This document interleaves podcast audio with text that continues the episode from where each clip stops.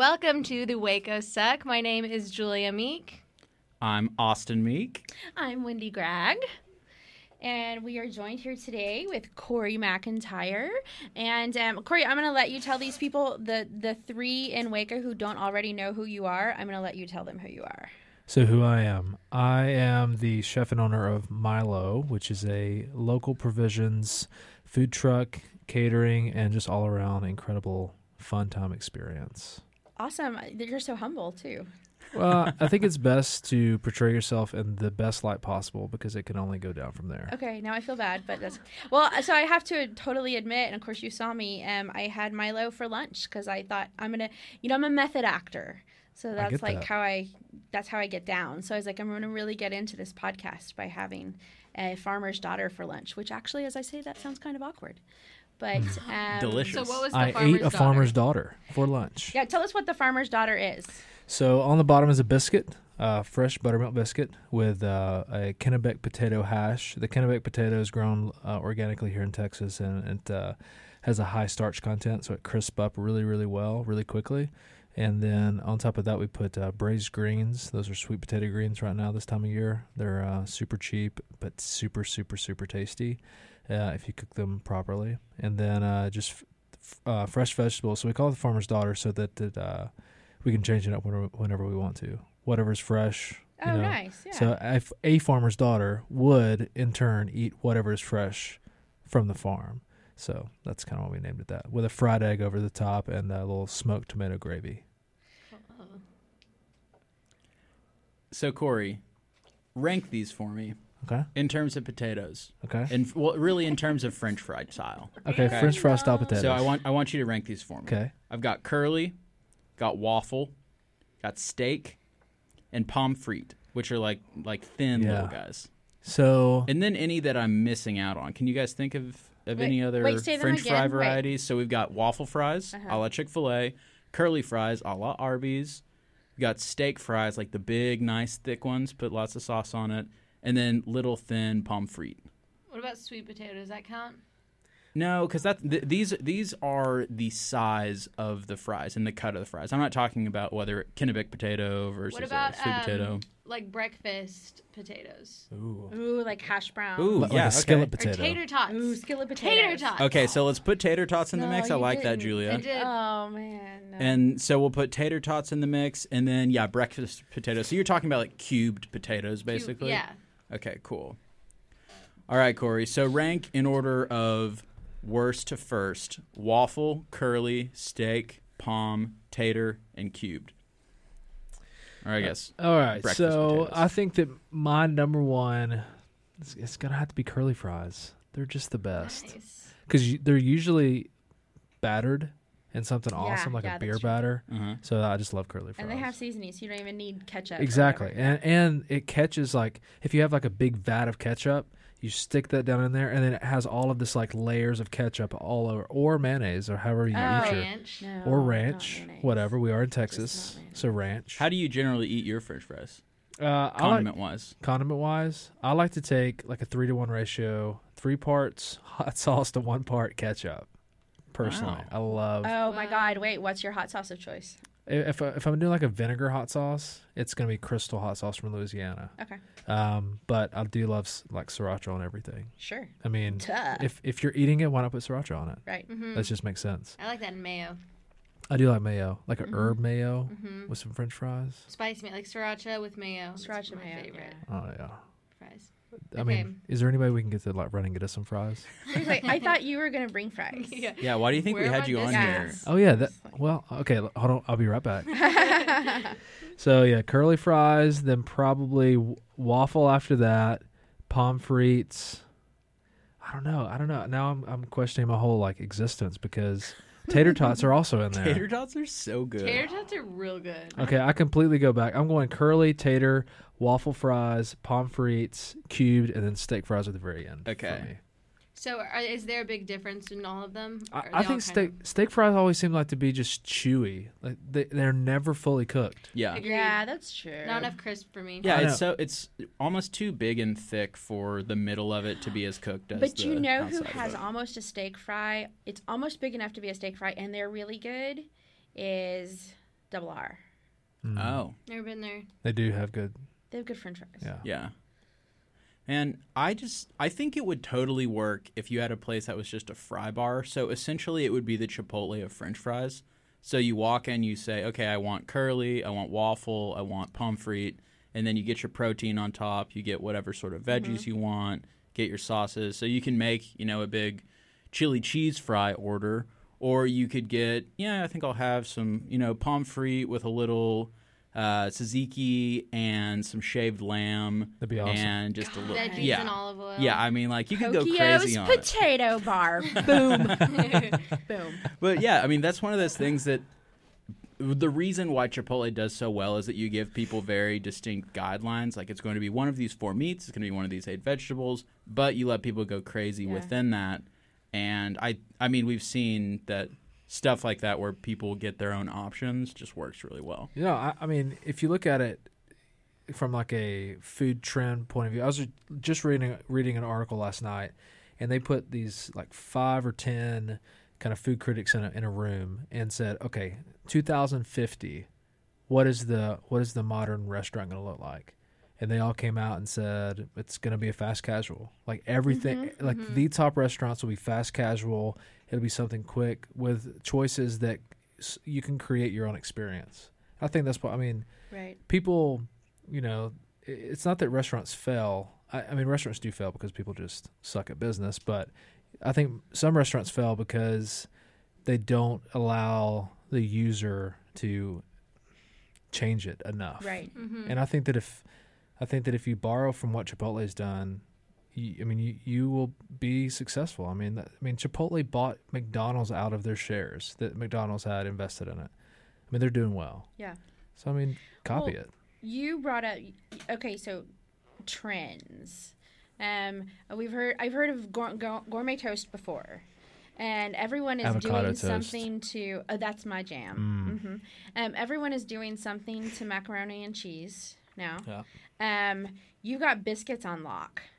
Um, so what? What's the next? Do you have a prediction for like what's the next crazy? I mean, there's actually a cereal bar where you can go and get.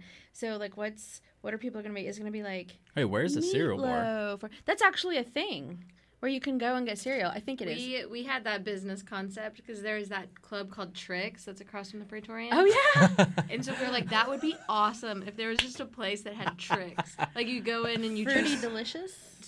Like, that's all you sell is Trix. You, Maybe you can choose different You, you have, like, milk. different cocktails that tasted like Trix. Yeah. Or, like, you know, it, it, like, instead of salt, it, it was, like, lined with, like, sugary Trix. Yeah, yeah. I like yeah, how like obscure a of a cereal vodka. Trix is anyway. It's like no one would actually want to only eat Trix, but that would the on, be the that's only thing that we sell, sell yeah. is, is Trix. It could be so. really psychedelic with having, like, a, a rabbit running through. Yeah, man. Wait, am I watching Donnie Darko? What's going on? Yeah. But, seriously, okay, so, but trend-wise, I want to know, what's the new thing? I'll, I'll tell you what I would like to see. What? I would like to see, like, milkshakes make a real big comeback. Boozy? Can they be boozy? Boozy milkshakes. Wow. Nice. Like at Ted's Bulletin? Like at Ted's Bulletin with some what? badass Pop-Tarts. Ooh, high five. Ooh, yeah. Wait, what's Ted's Bulletin? It's in Washington, D C, and they uh, they do, like, a Pop-Tart of the day, Pop-Tart of the moment, and it's super good. They, they, they, they have – there's a lot of little places kind of – because Milo is going to be – brunch and breakfast and stuff. So there's a there's a lot of places kind of around the country that I've been to that are my inspirations, and Ted's is one of those where it's just like it's ingrained in political society. I mean, you can go in there and you can see congressmen and people, heads it's of state. Cute it's, ambiance and it's a lot of wood. And their Pop Tarts Pop Tarts are interesting. Like they had a Thanksgiving Pop Tart when I was there. Wow. And um, the boozy milkshakes are bomb. I think I think boozy milkshake. If like if you had You know, there's there's a thing called a Bushwhacker in Nashville, and I loved them. I don't like sweet things, but you put enough, you know, deliciousness in there. Yeah, some people just get scared about dairy products with their alcohol. Like, for instance, people who don't like White Russians. You know, just some for some people, I think that lactose just sort of sets with them differently, and it feels weird to mix it with the alcohol. There's substitutes. You can do almond milk. That's right. Soy milk. milk. I love it. Going back, some kefir. Going, that would be crazy. Uh, going back to what you were saying earlier about, um, you know, that that fast casual trend and giving people options. How do you balance that as a chef? Because you, it'll take Milo specifically. You know, you made these biscuits, you pickled these onions, whatever else it might be.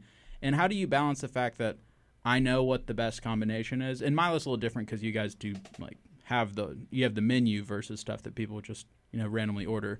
But yeah, the difference between knowing what's best versus letting people decide what's best for them. Well, uh, since y'all have been to, and I'm sure we'll talk about this, the farm to table dinners, mm-hmm. like all the farm to table dinners, and even the way that I cook is all food memory. That's all it is. And that's, you know, I think some people, I mean, everybody has different aspirations for what their careers are, but I have very ingrained and specific and very emotional ties to, to food. And going back to my family, going back to you know, times with friends or like last meals I've eaten with grandparents and stuff like that. So I have all these memories of what things tasted like and how it tasted and what all was there.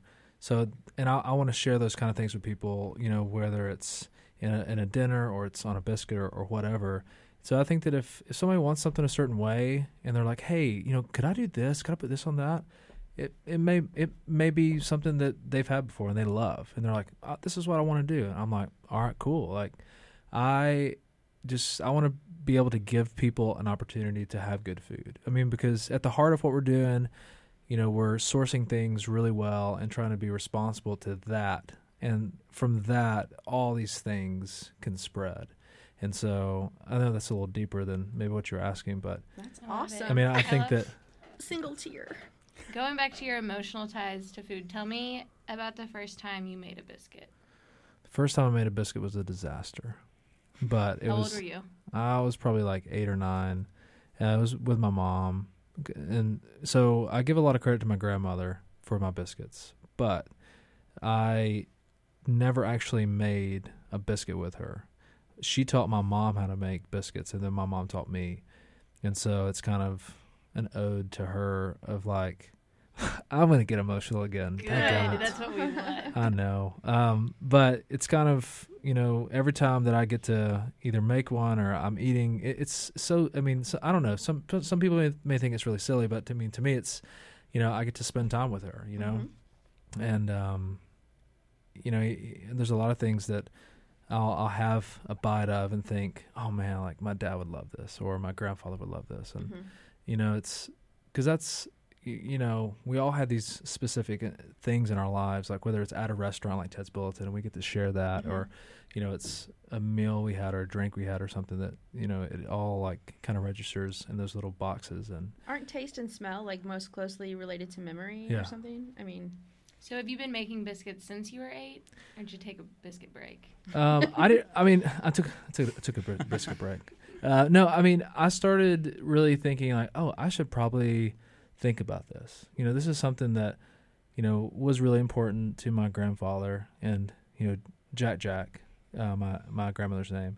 She, her name was Jackie. I called her Jack Jack. That's cute. Um, you know, she made biscuits all the time for Big Dad, who's my grandfather. And then for our family, like you know, on Sundays, whenever she would do, you know, Sunday dinner. And so...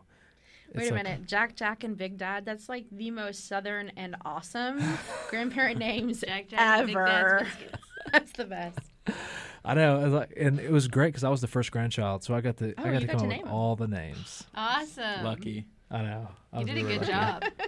Um, then my aunt, her name's Melody, but I couldn't say that when I was a kid, and I said Melmy. So I just she she's been Melmy. So nice. I, I don't think I've ever called her Melody. It would feel weird if I did. Um, but yeah, so I was probably in college. I, I was definitely in college. Actually, I know for sure I was in college because, um, I was at, I was an F C S major actually. And, um, I mean, F C S, what up? And, uh, that's family and childhood family studies, and consumer science, family and consumer science. That's okay. The big umbrella. It's like yeah. business. Gotcha. And then there's marketing, finance, all that. Um, so I was an F C S major and we had this lab, um, where we had to do short or quick breads, which is what a biscuit is. And um, I, d- I just decided to make a biscuit because I knew how to make it. And um, after that, I thought, it's like, well, you know, I don't know, this isn't how my mom's are, but I'm going to get her to teach me next time I'm home. And so from then on, I just went on this quest of making like the perfect biscuit that my grandfather and my dad would say, this is Jack Jack's. This is what Jack Jack's Aww. biscuit is. So I feel like I've captured the essence of that. Do you remember that first moment when they told you this was Jack Jack's biscuit? Uh-huh. Yeah. I was, uh, it was Christmas a few years ago, and my grandfather was like, he took a bite of it and just kind of, sh- he's a man of few words. He just kind of shook his head. He said, this is like Jackie's.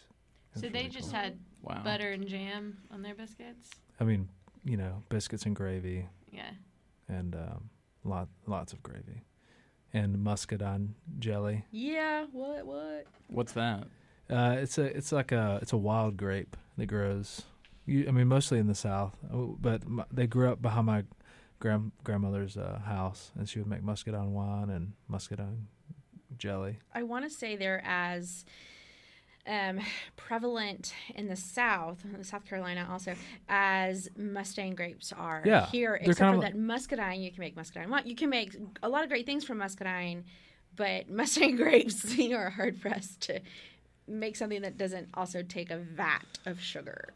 They are not as tasty. They're not, yeah. Uh, muscadines are not quite as um, tart. Yeah, exactly. So Must- what's the most popular item on your menu? Probably right now is the Sycamore chicken, fried yeah, chicken biscuit. It's good. What all, what all is on that? So it's the biscuit, eggs, uh, so sweet tea, fried chicken. So we let the chicken sit in sweet tea overnight. There's a bunch of different stuff in there too, but sweet tea mainly. Um, sweet tea. Raw chicken sits in it? Raw chicken mm-hmm. overnight. Is that a brine? Is that uh, what you call it? Yeah, brine? So it brines. And so it brines overnight, and then it gets breaded. Um, in the breading we use, it's uh, three parts flour, two parts rice flour, then one part vital wheat gluten. And the vital wheat gluten is um, it's a, it's where all the protein is in the wheat. So we put that in there to get a super crispy cr- crust. It's not gluten-free. It's gluten plus. It's gluten yeah. plus. It's gluten plus plus. Added gluten. Yeah, gluten plus plus. But, I mean, there's rice flour, so it's not as bad. And chicken. It's chicken. So, I mean, if you're vegetarian gluten-free, just don't eat it. So. And then uh, it gets like a um, a purple cabbage uh, kind of vinegary slaw. It's not like a really uh, mayonnaise-y slaw. And then... Uh, pickles, and then it gets this uh, sweet sorghum chili habanero gl- like sauce over the top of it. Ooh la la. And those who in the know get it Nashville style, which means what? Super, super spicy. Yeah. So Nashville style, there's a, uh, in, in Nashville, there's a certain type of chicken um, there that's fried. Then you make this kind of sauce mixture that you dab on the chicken, and it just has a, it's a bunch of chili, smoked paprika, and then you take that fryer oil into that dry mix. Mix it up and then dab it on the chicken. It's just super, super, super spicy. So the trailer opened up on Monday of this yeah. week, correct? Yep. Okay. What was the process of like getting that trailer together, and how did you decide to put it at Common Grounds, and what's that been like? Well, um, I looked at a bunch of different options, and I I knew that I wanted to open a trailer because I like I like that I don't know I like the, the culture of food food trucks. Sure. And, I mean, I don't know if you do. Julia and I are into it. Well, it's such a it's such a communal thing. Yeah, it's like we get it. It's like you need uh, other people yeah, to succeed for sure. And um, I knew I knew that I wanted to, to do do mobile vending for a little while and test that out and just kind of try to be everywhere all the time, you know. And so we started looking at trucks, and my biggest worry was like, oh, am I gonna have to fix this truck all the time? I'm sure y'all go through that. I mean. Well, that, okay, the van's broken down. Like, we got, you know, and so um, there's this trailer out behind Common Grounds that uh, belongs to um, Jesus, who owns uh, El Crucero Cafe off the Circle. And they actually opened last year. They did, like, a taco. Yeah, El Crucero. El Crucero, mm-hmm. something like that, behind Common Grounds. And I don't think it did well, or I don't know what happened. But uh, so they shut that down. And then um, Blake and I partnered up to, to start Milo. And he asked me, he's like, hey, do you want to put Milo in this trailer for now, just to see what happens? And I mean, being right next to Baylor is a pretty good deal. I mean, sure. There's mm-hmm. thousands of people right there all the time, and um, Common Grounds is somewhat busy every day. And a little bit. So figuring, you know, hey, if we get a percentage of those people, and we can start, you know, connecting the dots of people who go to the farmers market and have us, and then they're like, oh man, I really want to have you on Wednesday. Well, now you can, mm-hmm. you know, and And at the farmer's market, we can only really do like two bis- two different sandwiches. Yeah. And now we can do four or five and do more. Like we have smoked gouda grits, we have biscuits and gravy. We have we're gonna have a lot. We're having like biscuit bread pudding when it gets a little bit colder. Yeah, with a hard sauce. Mm-hmm. Mm-hmm. So, what's your favorite and least favorite thing so far since Monday? Oh, getting up at five o'clock in the morning is least favorite. Yeah. Mm.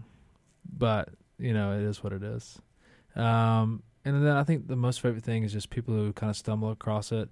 They're like, I don't know. Like, it's kind of expensive. Then they'll complain about that. And then we'll give them the food. And it's a lot of food. Mm-hmm. And then they eat it. And they're like, hey, this is totally worth right. it. Holy mm-hmm. crap. Like. Well, and so this is a pretty, this is an extra big week. I mean, no pressure or anything. But we're going to open Milo behind Common Grounds. And we're going to have our farm to table. Tom- isn't it tomorrow? Yeah, tomorrow. Yeah, so I know that you like to keep um, the farm to table. Uh, you know, some of it is secretive, but um, tell us what you can tell us about the farm to table dinner. It's going to be awesome. Well, yeah. Um, well, it's what's been really cool is the more people find out about it, the more questions they ask, and then they're like, "Oh, so, so where is it?" Well, it changes every time. I'm like, "Wait, what?" Yeah, we just uh, set up shop in a different place every single time, build a kitchen. You know, on site, and then I'm pretty sure I asked. I was like, "You have to tell me." Yeah, you did.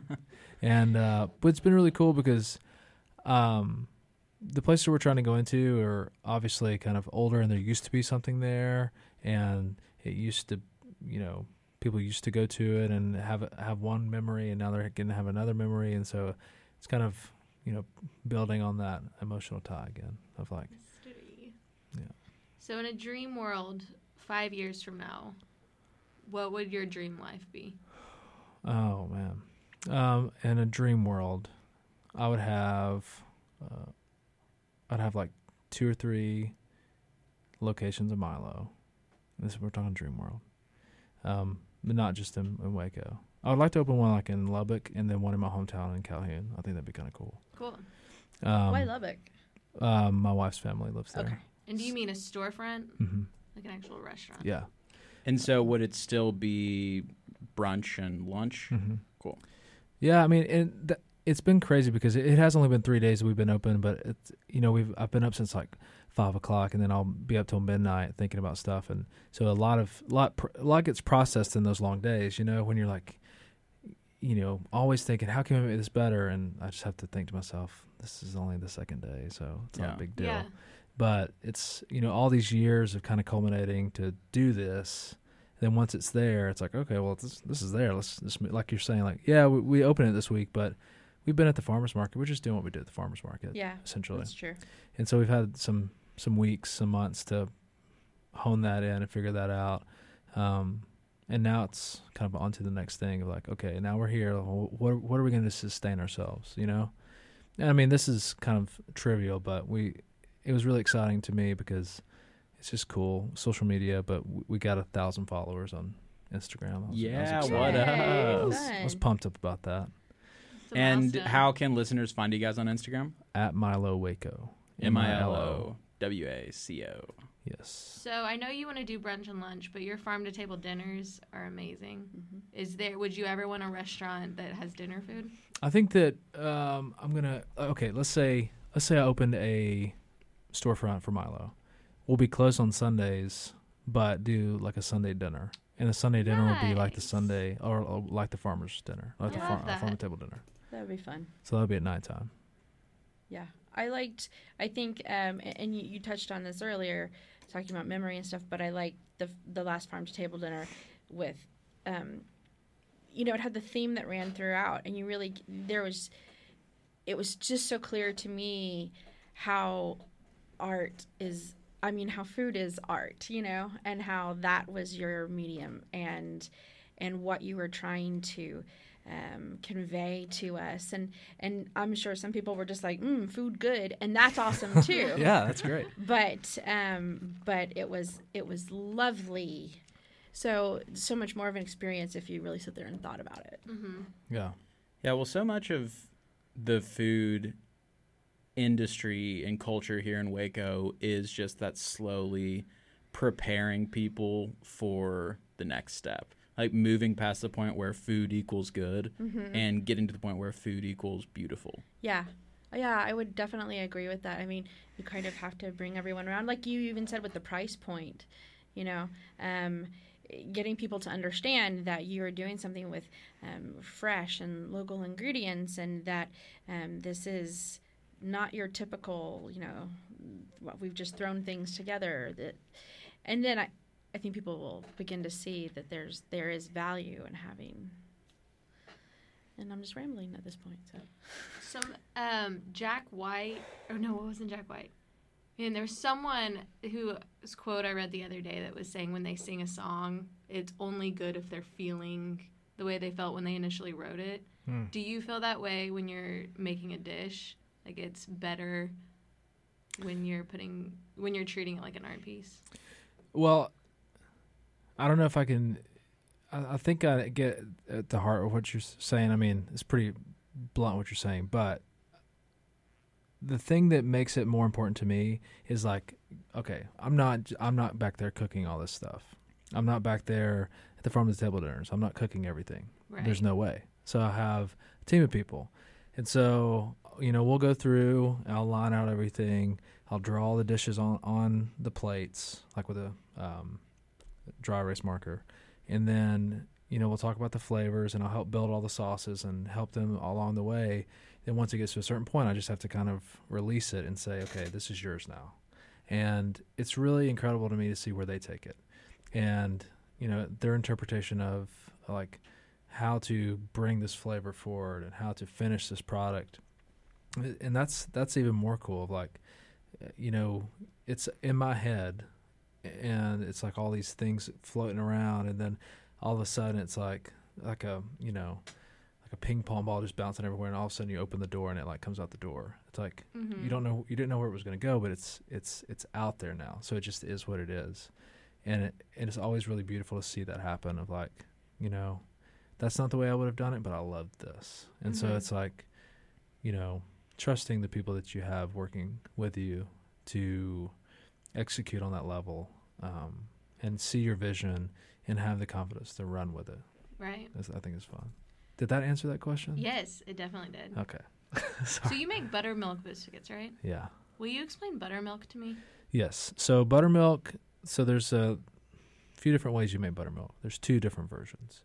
So and even if, like, if you, okay, if you walked into H E B today, if you look at the Borden buttermilk, you look at the H E B brand buttermilk, they have two different explanations on the front.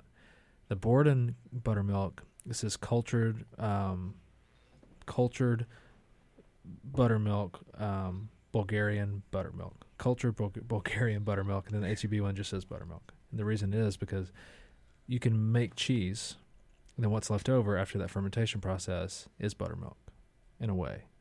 Or you can culture whole milk, and then let that build a culture, and it gets super super thick, like almost like kefir. So you don't put a culture in it, it just makes its own after it sits a while. Yeah, well, you do put a culture into it, but with with the cheese with the buttermilk that's left over after you're making cheese, it already has a culture in it for making the cheese. Right. And so it's it's leftover milk that has a culture in it that left undone, I mean it's just you're just gonna throw away gallons and gallons of milk. So and that's the cheaper way to do it than taking whole milk, culturing that, letting it sit, then bottling it. So that's the difference. Cool. It's cultures that, that thicken it and give it that tangy flavor. Do you have um, a guilty pleasure, like something that is not from scratch, something that is not um, organic, something that is not a, a culinary masterpiece, some maybe like packaged thing or fast foodish thing that is your guilty pleasure that you're like, I can't help it. I love this. Make us feel okay about ourselves. Yeah, basically, please. Yeah. Tell me Velveeta macaroni and cheese is the best. just, just tell it to me. It is. It's the best. Okay, thank you. He's totally lying to you. um, no, but so one of my serious guilty pleasures is, I mean, I love chips and queso. Okay. Like all day long. Wait, but, wait, wait, wait. But you are from outside of Texas, so I need to know what your definition of queso is. Because Texans, queso is something very specific. Wait, you don't, don't call it hot cheese? You call it queso? Wait, it ain't hot cheese. Wait, that. I don't want queso. I want some hot you talking cheese. About, you talking about that runny stuff in the bowl? Yeah, the cheese. That cheese? I want chips and cheese. Well, okay. Honestly, I think Torchy's might have the best queso in the world. It's so good. Like, I think that they put some kind of addictive substance in there. Okay. That has to be what it is. I love Torchy's queso, but really what you were supposed to say is, yes, Wendy, Velveeta and, Rot- Velveeta and Rotel. Okay, now, listen, rules. That's not a Texas thing. That's that's an America thing. That's okay. a Kroger well, thing. Oh, okay, that's a, that's then, a hashtag right. okay. America. Okay, word. But no, I mean, Velveeta and Rotel is great. Yeah. But then you got to, like, put some, some more stuff in it. Okay. No, I'm down with that. Like, put the lump of guacamole in the middle. Obviously. Like, yeah, obviously. Duh. You gotta put some, some sausage. Hot Ooh. Sauce, sausage, Ooh.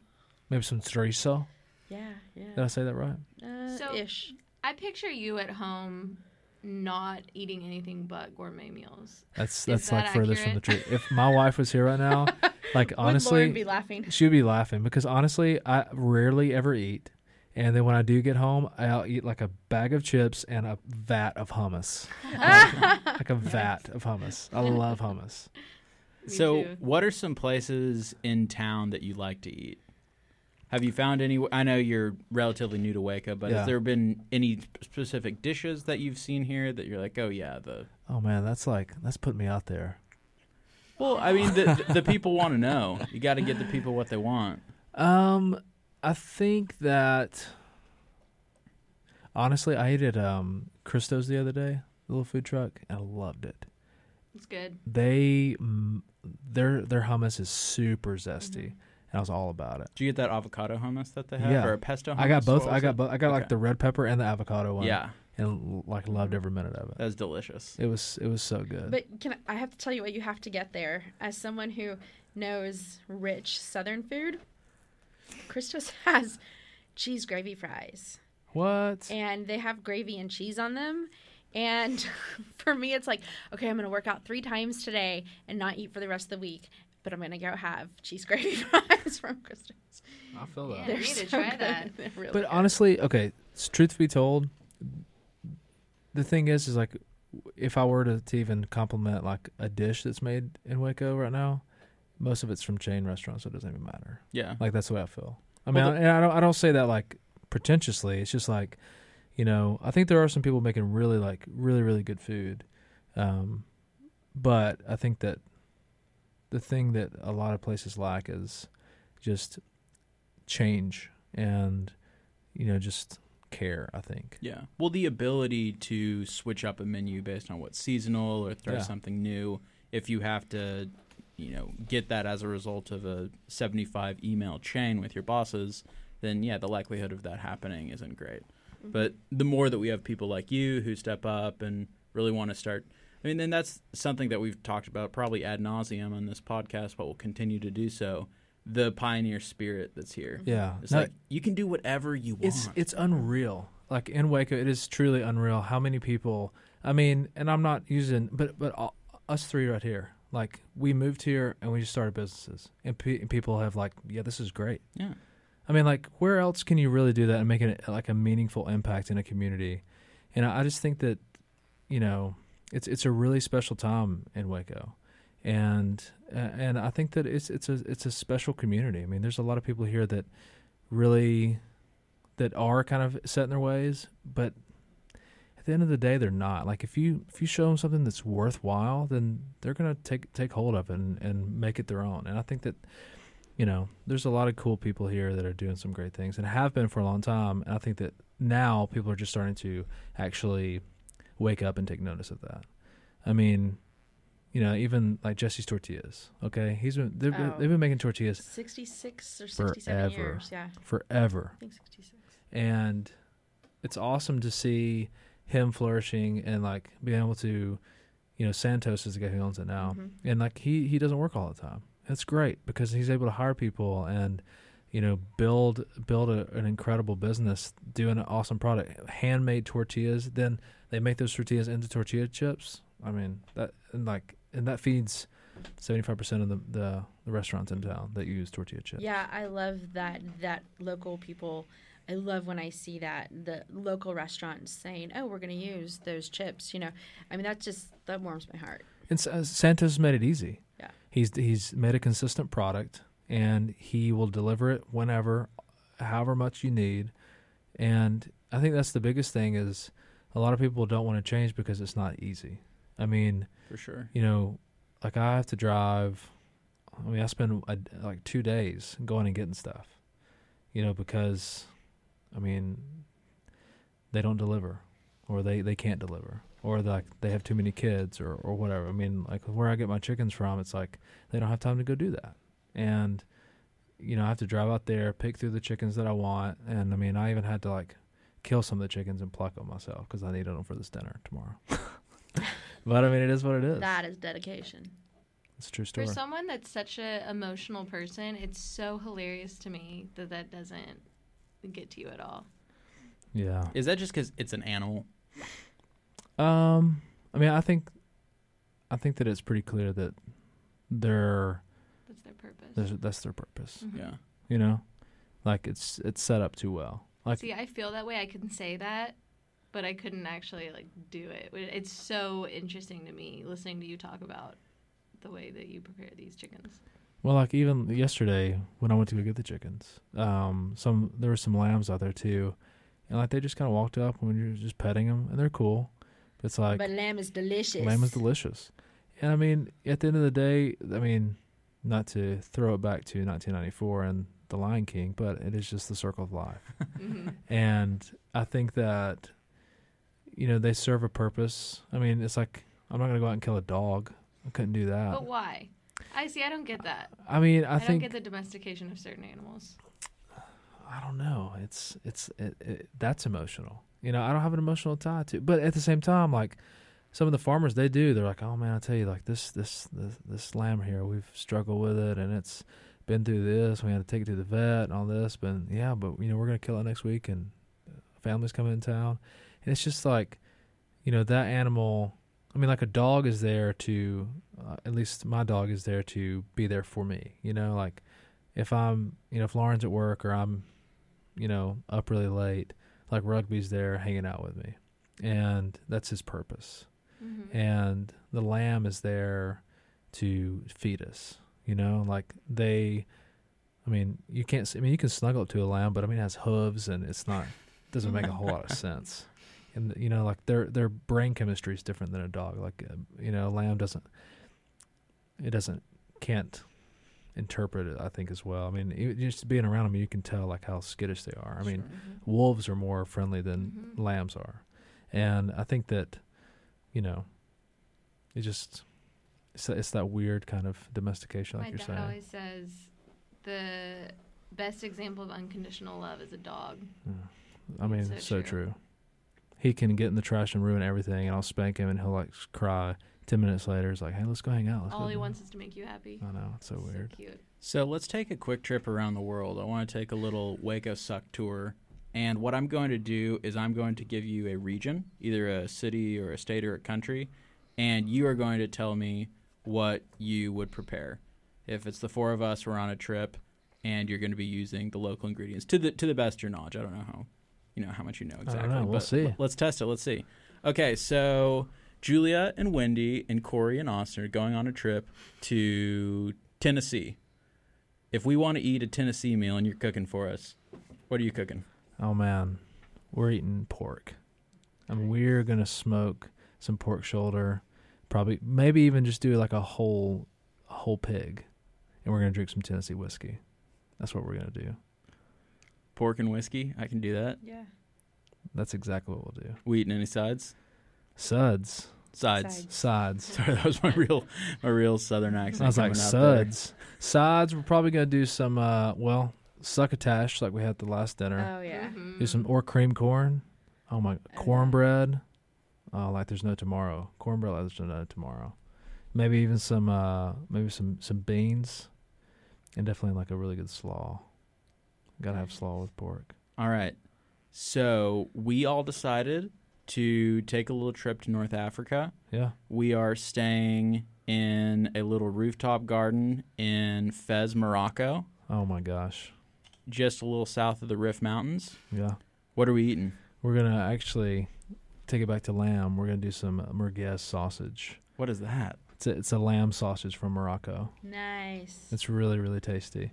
Has a lot of uh, cumin and uh, anise in it. It's delicious. And anise, that's the sort of black licorice Fennel, taste? Mm-hmm. Black licorice. Okay. Um, yeah, that'd be so good. I love merguez. Maybe even, uh, and you know, the thing about uh, North Africa is, well, and Africa in general, like that northern and like western region of Africa, uh-huh. it's very tied into the uh, the American South. I mean, because mm-hmm. like that's, I mean, that's where a lot of the slaves came from. Yeah. And so as that trade kept happening, you know, we would bring food there, they bring food back. I mean, ri- rice in general came from West Africa. And isn't that's planted peanuts, in peanuts too? Yeah, I've been wanting to make it like a sweet potato peanut stew. Sweet potatoes. I mean, sweet potatoes are huge yeah. in North Africa. Sweet, it's like sweet potatoes and uh, merguez sausage. Actually, uh, for the for in November we're doing uh, the World Hunger Relief dinner. Uh, yeah, like their nice. Big farm day. It's uh-huh. like two hundred fifty people. We're cooking lamb like a North African style, which would be a lot of fun. Cool. So we hop over from Morocco yeah. and hitchhike our way across the continent and decide to take a river trip along the Yangtze River in mainland China. What are we eating? We're going to eat as much kimchi as possible. Mm-hmm. That's more Korean, though. That's more Korean. Have it you made more. kimchi? Yeah, we sell kimchi. Really? Yeah. So kimchi, kimchi, that's that's like fermented, fermented coleslaw, cabbage. You sell it cabbage? At the okay. farmer's market? Yeah. Okay, I needed to know that because there are Me people too. who come every Saturday and ask why Oh Kimchi isn't still there, but now I can direct them to Milo. Oh, there's a place that did kimchi? We Oh Kimchi from Austin came to market and sold like their different types of kimchi, but they haven't been in a while. Really? Yeah. Do you have kimchi at the trailer? Uh-huh. No, no, not Just on the trailer. Just at the market? Yeah. I'll be getting some this Saturday. Oh, you know what? But uh, I mean, do you have it jarred or does yeah, it just it's jarred? Okay, excellent. excellent. Um, actually, you know what? I I do I do love like. Um, I do love Thai food, so I, I don't know. I, I love. I don't know how long the Yangtze River runs. It might even go into parts of China and parts of Thailand, or maybe into Korea. I don't know. Well, but prob- for the sake of this exercise, we can say that it does. We'll probably eat some sweetbreads too, some some brains. That's definitely that's that's hardcore Chinese. So, does a cow brain taste different from a pig brain? Taste different from a sheep brain? Well, I've only had. I've only have uh, lamb sweetbreads and then veal sweetbreads, so and they're they're pretty different. I mean, they're the veal is much more well, and you, you want to get like a young brain because it's still kind of it's not quite as firm. Mm-hmm. Yes, I see, I can't weird. do sweetbreads because of consistency. It's yeah. not even I don't even mind eating the brains of something. It's just. That's the same thing with uh, pork belly. I know that that's a delicacy. I. Can't I cannot stand the way it feels on my tongue. So, so y'all are saying sweet bread. It's not bread though. Yeah, it's the brain. It's the thalamus gland. Why is it called bread? Just so people don't sit, walk around saying brains. But it's uh, meat. Yeah. Mm-hmm. But is is it only brain or is it just like entrails? No, that that's offal. Oh, okay. So O F F A L. O F F A L. So offal is the brains included in that too. So it's liver, kidneys, entrails. Uh, brain, stuff like that. Wow. So we could be eating brain, we just don't. They only yeah. do it in China. No, I mean you can. I mean, you can get it here. We we used to make like fry, so the hot chicken. We used to do hot chicken sweetbreads, mm-hmm. but I mean they were veal sweetbreads. There's some restaurants, wow. um, like charcuterie restaurants in Austin that you can get sweetbreads at. Yeah, for sure. You do like a pate. Mm-hmm. I did a, I did a liver pate for David Mayfield the other day. Nice. It's really good. So.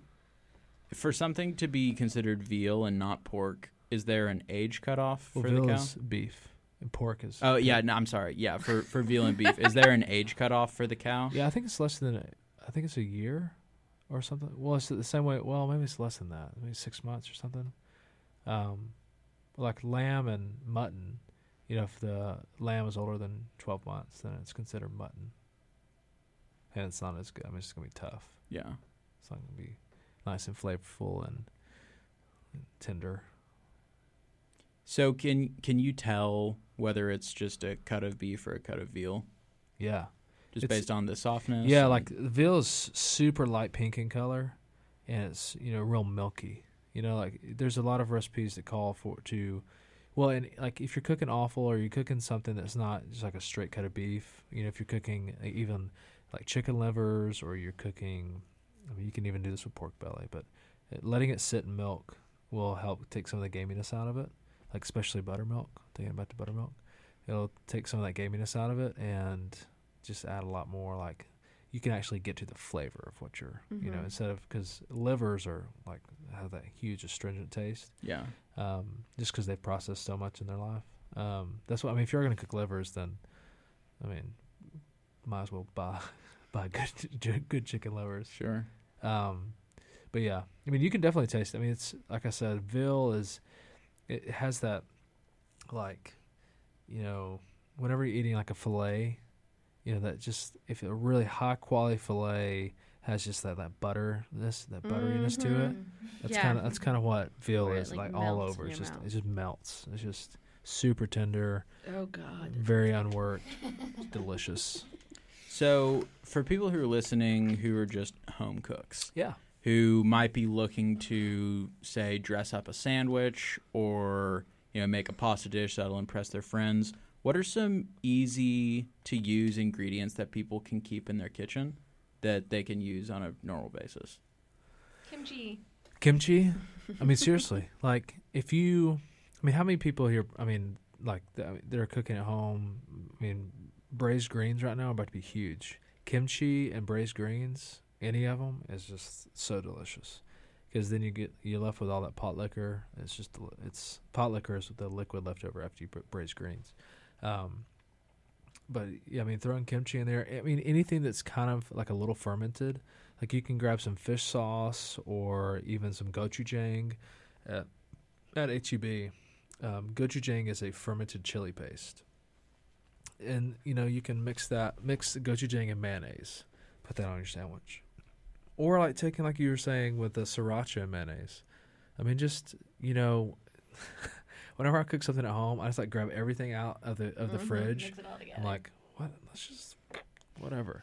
Like yeah. I started, I started like making potatoes at home and deglazing the potatoes like after they get nice and crunchy with fish sauce, and then squeezing lemon over that, and it's just so delicious. It's just so bright and kind of like that acidic, astringent flavor with that like nuttiness with the butter of the potatoes.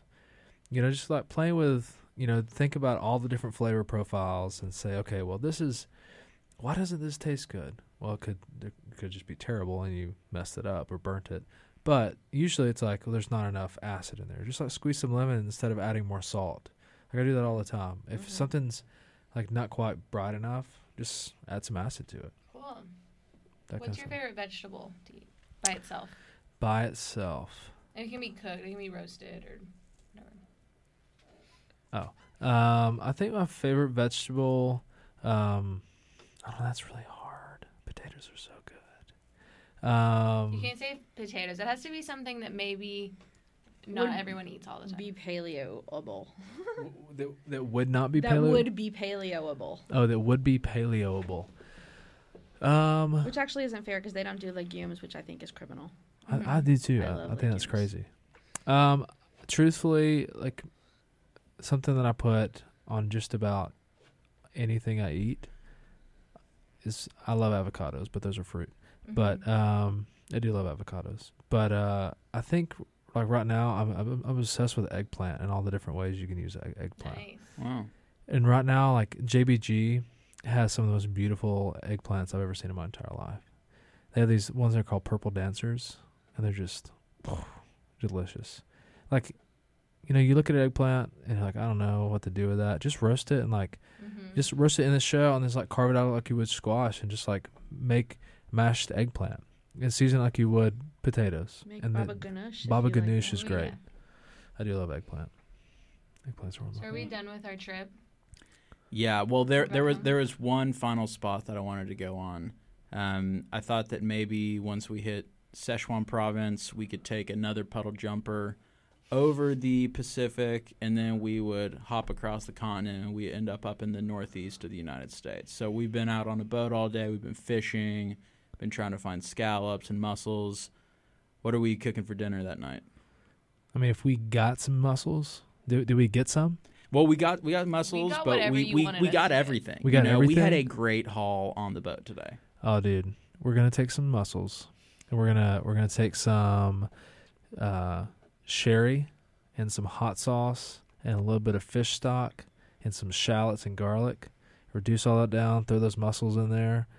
Throw some so, throw some tomatoes in there too. Let all that cook down. Let them open up, and just get a pile them into a bowl with a big loaf of bread. Just like scoop those mussels out and dip it in the juice, and just like have uh, a yeah, good time. That sounds good. That sounds so good. Oh, and we had to finish it with a lot of butter too, of course, and, and some white wine. And some white wine.